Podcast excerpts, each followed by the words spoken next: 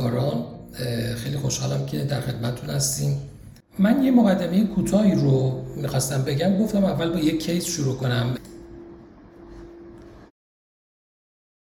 بیماری که معرفی میشه یک آقای 66 ساله است که 7 هفته پیش به دنبال نان استی الیویشن ام آی برای بیمار PCI بر روی LAD انجام شده و بیمار در حال حاضر برای استیج PCI روی RCA مراجعه کرده. در حال حاضر بیمار هیچ علامت خاصی نداره. در اکوی قبل از ترخیص بیمار هم EF 45% با آنتریور وال موشن ابرومیمالیتی مشاهده شده. در پس مدیکال هیستوری بیمار سیگارت اسموکر، دیسلیپیدمیا، تایپ 2 دیابت و هایپرتنشن داره. داروهایی هم که در حال حاضر بیمار استفاده میکنه آسپرین 80 میلی گرم روزانه، کلوپیدوگرل 75 میلی گرم روزانه، روزواستاتین 20 میلی گرم روزانه، کارودیلول 6.25 بی آی دی، پانتوپرازول 40 میلی گرم روزانه و لوزارتان 12 میلی گرم بی آی دی داروهایی که این بیمار استفاده میکنه. در آنژیوگرافی که از بیمار به عمل میاد، حالا همکاران اینترونشنیست شاید خیلی راحت‌تر از ما متوجه بشن، در شکل سمت چپ A هیزینسی در پروکسیمال LAD در محل طبیعی استنت ملاحظه شده که همونطور که می‌بینید در ویوی دیگه به طور واضح فیلینگ دیفکت در شکلی که در تصویر B می‌بینیم فیلینگ دیفکت در پروکسیمال LAD مشاهده میشه.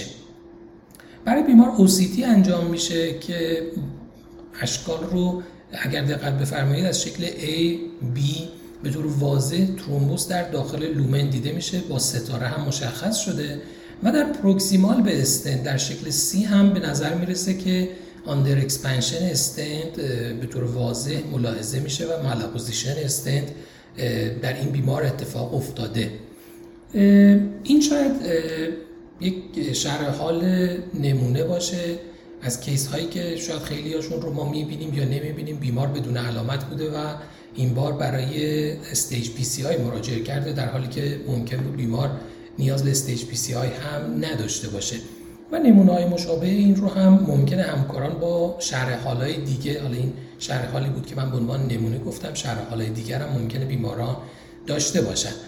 اما من خیلی خلاصه یه سیر تاریخی رو خدمتتون عرض بکنم در مورد مسیری که رسیدیم تا به شرایط حال حاضر درمان‌های آنتی ترومبوتیک در قطع رسیدیم.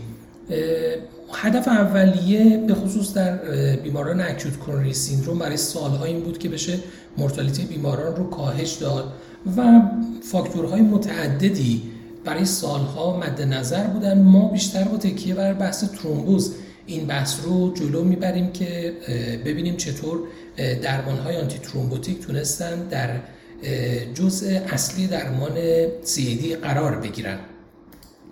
در 1988 مورتالیتی واسکولار مورتالیتی اکوت کرونری سیندروم در 5 هفته در مطالعات نشون داده شد که حدود 12 تا 13% که خب عدد قابل توجهی بود. در 5 هفته 12 تا 13% بیماران دچار ایونت می شدن. در اون سال سینگل آنتیپلیتلت تراپی نشون داد که میتونه ریسک رو تا 9.4%، یعنی از حدود 12-13% به 9.4% کاهش بده که شاید میشه گفت برای اون زمان پیشرفت بزرگی بود. آقای دکتر قلوبی توضیحات بیشتری در مورد مطالعات خواهند داد و اینکه مطالعات چه چیزهایی رو جز استانداردهای درمان اکوت کرونری سیندروم در اون سالها قرار دادن. در سال 2001 دیگه میزان مورتالیته به اضافه MI و استروک که مجموعاً 3 پوینت میس گفته میشه در 9 ماه به اولوش 11% رسیده بود. انواع درمانهای مدیکال، درمانهای اینترونشنال تا اون زمان پیشرفت‌هایی داشت و مورتالیته بیماران رو به این عدد رسیده بود. در اون سال مطالعه کیور نشون داد که اضافه شدن یک آنتیپلاکت جدید به درمان قبلی که آسپرین به تنهایی بود میتونه 3 پوینت میس بیمار رو باز هم کاهش بده. این بار از عدد نزدیک 11.4 به 9.3% چیزی معادل 20% کاهش در ریسک، که این هم عدد قابل توجهی بود. درمان دوال آنتیپلیتلت تراپی برای سالها استاندارد درمان بود و برای سالها بجز کلوپیدوگرلی که در 1990 7 با مطالعه کاپری وارد مارکت شده بود، گزینه دیگه برای همراهی با آسپرین نبود. علیرغم این ریکارنت ترومبوتیک ایونت به طور سالیانه 5 تا 10% در بیماران اکیوت کرونی سیندروم اتفاق می افتاد که عدد قابل توجهیه و خب همه رو به این فکر انداخته بود که چجوری میشه جلوی تکرار این حوادث رو گرفت و آیا راهی هست که بشه ریسک این حوادث رو و تکرار حوادث رو در این بیماران کاهش داد یا خیر. البته میدونیم که این ریسک بیمار صرفاً ناشی از ترومبوز نیست. همه با مفهوم رزیدوال ریسک آشنایی دارید. مفهوم رزیدوال ریسک عمدتاً به این معنیه که بیمار علیرغم درمان‌های متعددی که ممکنه براش انجام بشه، از درمان‌های اینترونشنال تا فارماکولوژیکال، در نهایت نسبت به افراد همسن خودش که اکیوت کرونری سیندروم نداشتن باز ریسک بالاتری داره که این گپ رو اصطلاحاً رزیدوال ریسک میگن. در سالهای اخیر بررسی‌های زیادی انجام شده برای اینکه این رزیدوال گپ یا اصطلاحاً این رزیدوال ریسک کاهش پیدا بکنه و ریسک بیمار کمتر بشه. بخشی از این مطالعات متوجه درمان سیستم ترومبوز شامل آنتی پلیتلت ها و آنتی کوآگولان ها بود، برخی با تارگت قرار دادن اینفلامیشن در حقیقت سعی کردن ریسک رو کمتر کنن. درمان های اگریسیو لیپید لوپرین، کنترل شدیدتر بلاد پرشر، تغییر در لایف استایل، سیگارت اسموکینگ سسیشن، فیزیکال اکتیویتی و دایت همه المان‌هایی بودن که به نظر می‌رسید در این رزیدوال ریسک نقش دارن. اما هدف ما در این جلسه عمدتاً صحبت کردن در مورد اون جزء ترومبوتیک ایونت‌هایی که به علت عملکرد پلاکت و سیستم انعقادی اتفاق می‌افته و ما می‌خوایم با مهار عملکرد سیستم انعقادی و پلاکت جلوی تکرار این حوادث رو بگیریم. شاید الان دیگه بیش از 20 ساله که تقریبا استاندارد ریواسکولاریزیشن در اغلب بیماران به سمت PCI رفته. در حال حاضر طبق آمارهایی هست، آمارهایی که در انگلستان و آمریکا وجود داره، به نسبت 4:1 بیماران براشون PCI به نسبت کبج انجام میشه. یعنی تقریبا میشه گفت اکثر بیماران مدالیته اصلی ریواسکولاریزیشنشون PCI هست و بالاخره در این سال، این 20 سال اخیر حداقل توسعه خیلی زیادی داشته این درمان ها، از آنژیوپلاستی به استنتینگ، از نسل های ابتدایی بیر متال استنت به دراگلوتینگ استنت های ابتدایی و بعد نسل های بعدی دراگلوتینگ استنت ها و انواع استنت هایی که در حال حاضر در درمان استفاده میشن، همه با این هدف بود که ریسک تکرار حوادث کاهش پیدا بکنه. طبق آمارهایی که در دنیا هست 40 تا 45% بیماران الکتیو PCI میشن و 55 تا 60% امرجنت PCI میشن که خب این عدد قابل توجهیه و این گروهی هستن که بیشترین ریسک تکرار حوادث رو دارن، اگرچه که در گروه الکتیو هم ریسک حوادث تکرار حوادث قلبی و عروقی قابل توجهه. طبق آمارها در شورتر در انگلستان مورتالتی 30 روزه 1.7% برای بیماران وجود داره بعد از PCI و در آمریکا این هاسپیتال مورتالتی 1.4% که اگر دقت بکنید بخش زیادی از اینا و مهمترین علتش استنت ترومبوزه که متاسفانه این استنت ترومبوز هم در 50 تا 70% مواقع فقط MI یا DES ایجاد میکنه، یعنی در درصد قابل توجهی از بیماران ممکنه علائم حاد اولیه رو نداشته باشه و بعداً به صورت حالت تظاهرات دیگه مثل افت EF و نارسایی قلب در بیمار خودش رو نشون بده. بنابراین به نظر میرسه که در اکیوت ستینگ این موضوع اهمیتش خیلی بیشتره. بعد از ماه اول تا 1 سال استنت ریستنوزیس ایونت غالبه که در بیر متال استنت ها 9 تا 15% و در دراگلوتینگ استنت ها، حالا چه ایرلی و چه نکست جنریشن ها، کمتر از 5% اتفاق میفته، ولی استنت ترومبوز همچنان یافته ناشایعی حداقل نیست. در بیر متال استنت ها به طور متوسط 1.1% به ازای 100 بیمار در سال و در دراگلوتینگ استنت ها مجموعاً بین 0.5 تا 7% به ازای 100 بیمار در سال استنت ترومبوز اتفاق میفته و حتی در لانگ ترم هم ما ریسک استنت ترومبوز در کنار ریستنوز رو داریم، اگرچه که استنت ترومبوز در لانگ ترم باز ریسکش کمتر میشه، چه در بیر متال و چه در دراگ لوتینگ استنت ها. این عدد اولوش 0.1% به ازای 100 بیمار در ساله، ولی تفاوتی که وجود داره هرچی زمان بیشتری میگذره و به لیت ادورس ایونت ها میرسیم، اون چیزی که باعث تکرار حوادث قلبی عروقی میشه معمولا پیشرفت بیماری در سگمان ها و عروقیه که درمان براشون انجام نشده. در ماه‌های اول عمدتاً بر روی کالپریت لیژن یا کالپریت وسل و در ماه‌های بعد معمولا در سگمان هایی که درمان براشون انجام نشده اتفاق میفته که این نگرانی رو ایجاد میکنه که پس همه چیز فقط اون سگمانی که ما درمانش کردیم نیست و باید حتما نگران و مراقب پیشرفت آتروسکلروز در سگمان های دیگه هم باشیم. اما چه شواهدی به نفع این موضوع وجود داره؟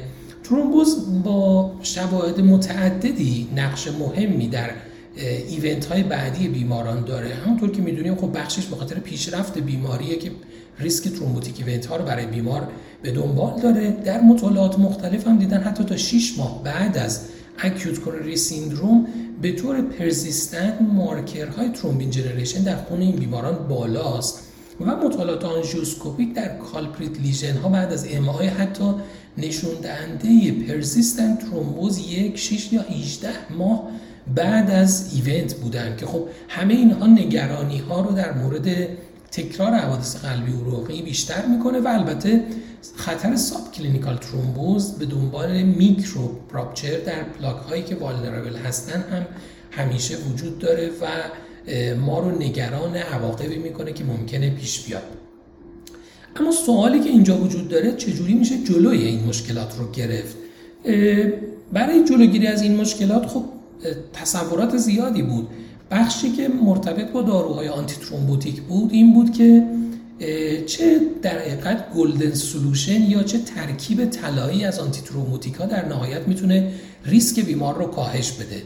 این خب سوال اولی بود که ما سعی می‌کنیم در این جلسه بیشتر پاسخ این سوال رو داشته باشیم. اما سوال بعدی که وجود داشت این بود که تا چه مدت این درمان استفاده بشه، یعنی درمانی که برای بیمار شروع میشه تا چه زمان برای بیمار ادامه پیدا بکنه و از اون زمان بگیم که دیگه ارزش نداره و بهتره که دارو قطع بشه، که این جواب این سوال رو ممکنه ما حالا بیشتر در جلسه دوم این مجموعه باهاش در حقیقت جوابش رو داشته باشیم. در جلسه بعد عمدتاً بحثمون متمرکز بر روی CCS هست و این بحث رو میتونیم در اونجا شاید بهتر روش صحبت کنیم. در مورد پیدا کردن یک سولوشن و یک ایجنت یا آنتی ترومبوتیک که بگیم بهترین گزینه درمانمونه، خب از ابتدا آسپرین به عنوان اولین گزینه مطرح شد که با مهار سیکلواکسیژناز فرایند پلیتلت اگریگیشن رو مختل می‌کرد.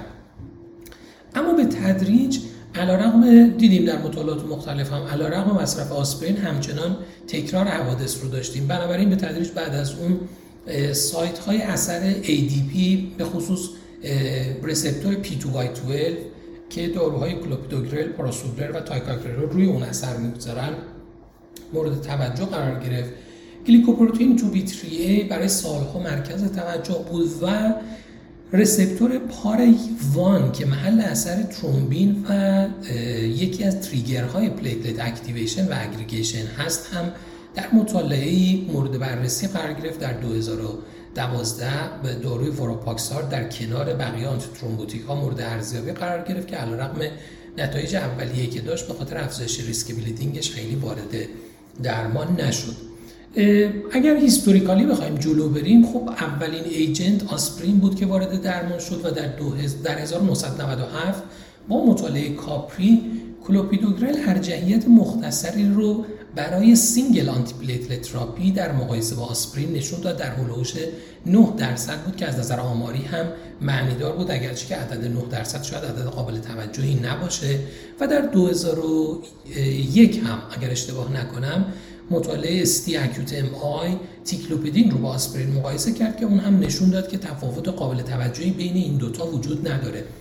اما نکته‌ای که وجود داشت بعد از اینکه کلوپیدوگرل به نسبت آسپرین ارجحیتش رو نشون داد در مطالعه کاپری، و مرکز توجه قرار گرفت، یک سری مفاهیم فارماکوکینتیک و فارماکوداینامیک رو هم با خودش به دنبال داشت، از جمله بحث رزیستنس و نان ریسپانسیونس به درمان‌های آنتی پلاکت که تا قبل از اون شاید خیلی در موردش صحبت نمی‌شد.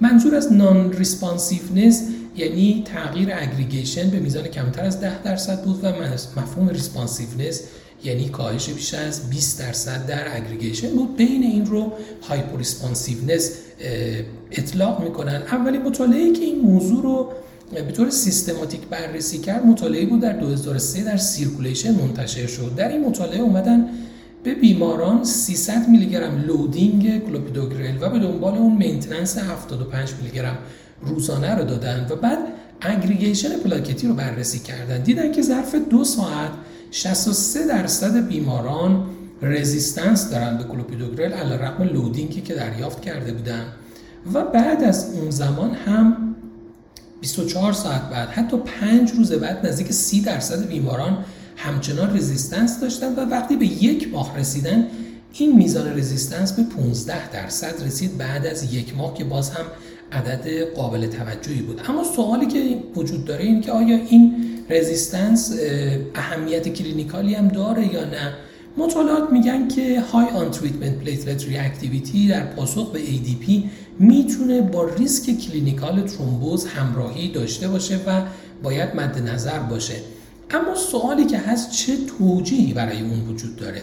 بخش عمده موضوع در این سالها متمرکز بر روی پلیمورفیسم، در حقیقت پلیمورفیسمی بود که در متابولیسم کلوپیدوگرل وجود داره.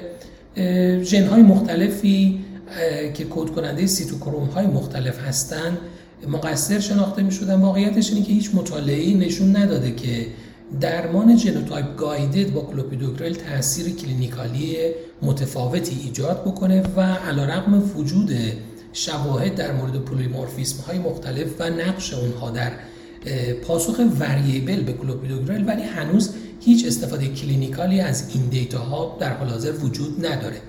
دراگ اینتراکشن های مختلفی هم این بین مطرح هستند. استاتین ها یکی از داروهایی بودن که مؤثر شناخته می شدن در این وریبیلیتی پاسخ به کلوپیدوگرل که علیرغم دیتاهای اولیه هیچ کانسنسوسی وجود نداره که کدوم یکی از استاتین ها در این زمینه ارجحیت دارن و بی خطر هستن.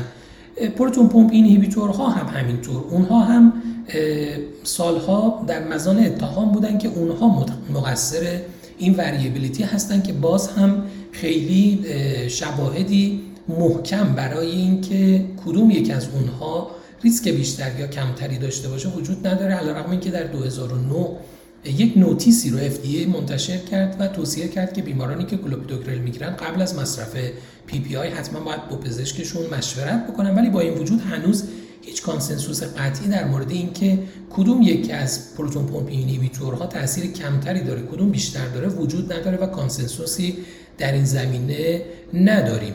دیابت به عنوان یک اختلال مستعد کننده بروز ترومبوز باز به عنوان یک مظنون این وریبیلیتی در پاسخ به کلوپیدوگرل شناخته میشد. حتی رنال اینسافیشنسی هم طبق برخی از مطالعات میتونه روی این موضوع تاثیر داشته باشه، ولی هیچ کدوم از اینها مواردی نیستن که قطعیت کاربردی برای ما حداقل داشته باشن. البته نان کامپلاینس رو هم در کنار همه این موارد باید در نظر بگیریم، کما اینکه سالهای اولیه که کلوپیدوگرل وارد مارکت ایران شده بود، من فکر می‌کنم اکثر موارد ناشی از نان کامپلاینس بود که استنت ترومبوز ها رو می‌دیدیم. اون زمان رزیدنتی خود من بود.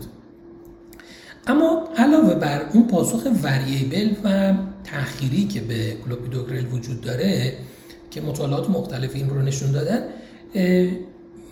2 تا نکته مهم دیگه در مورد تفاوت داروی تیکاگرلور و کلوپیدوگرل به عنوان داروهایی که ما در ایران در دسترس داریم وجود داره. همونطور که در شکل سمت چپ می‌بینید، تیکاگرلور بعد از جذب در روده مستقیما به عنوان یک اکتیو دراگ عمل میکنه و نیاز به بیوترانسفورمیشن نداره و به طور مستقیم میتونه روی رسپتور P2Y12 اثر کنه و شاید این مهمترین توجیه هم اثر سریع اونه، هم وریبیلیتی کمتر در پاسخ به اون در مقایسه با داروی کلوپیدوگرل می‌بینیم که داروی کلوپیدوگرل ابتدا در روده باید جذب بشه، در استپ اول وارد کبد بشه و بعد از اون بعد از اکسیدیشن تبدیل به اکتیو دراگ میشه و اینجاست که میتونه روی رسپتور اثر بذاره و این در حقیقت متابولیسمی که در کبد اتفاق میفته همیشه به عنوان یکی از مقصرهای اون پاسخ وریبل به این دارو و پاسخ تأخیری به کلوپیدوگرل مطرح بوده.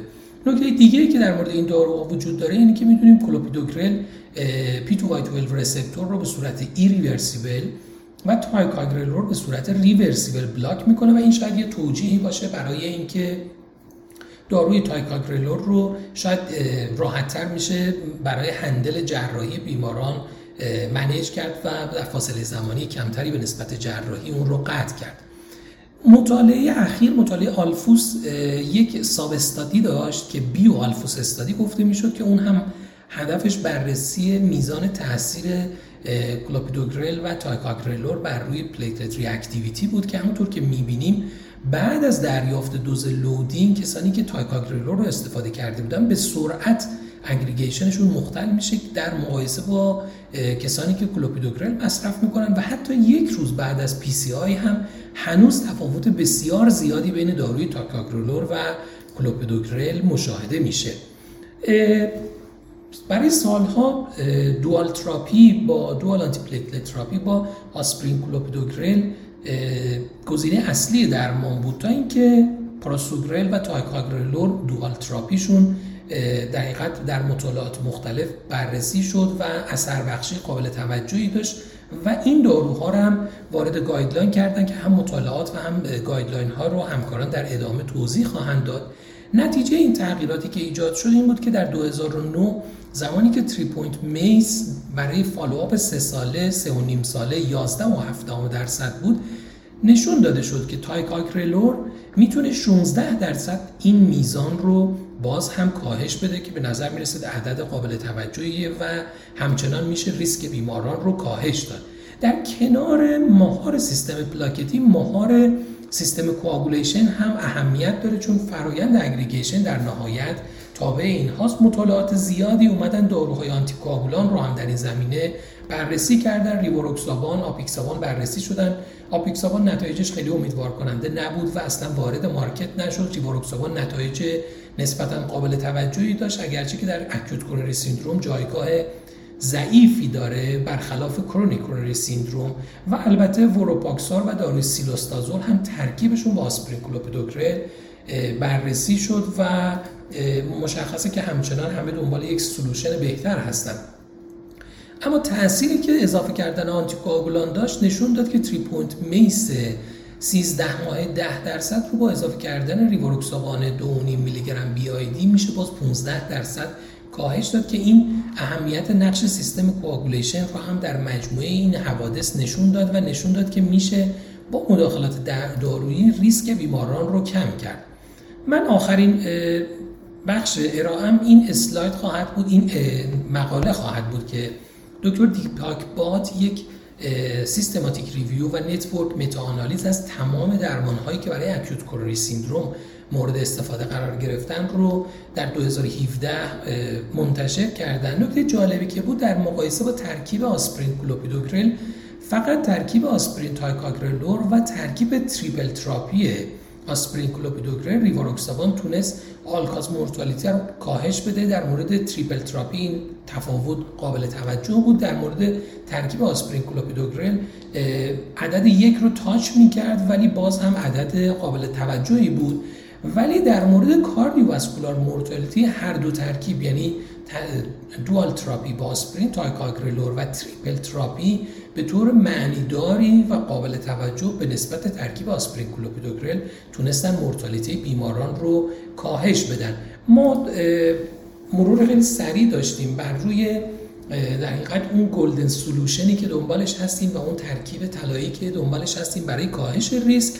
یادمون باشه که علاوه بر اون گلدن سولوشن مدت زمان درمان هم اهمیت داره که سعی می‌کنیم در جلسه بعد پرزنتیشن های بعدی در مورد این موضوع صحبت بکنیم. مطالعات زیادی این موضوع رو بررسی کردن و یادمون باشه که تنها بخش درمان آنتیپلاکت و آنتیکواغولیشن نیست. ما مظنون‌های زیادی در این بین داریم: اینفلامیشن، لیپید منیجمنت، بلاد پرشر کنترل، لایف استایل بیمار، که باید به همه اینها دقت کرد تا در نهایت بتونیم ریسک حوادث قلبی و عروقی رو در بیماران کاهش بدیم.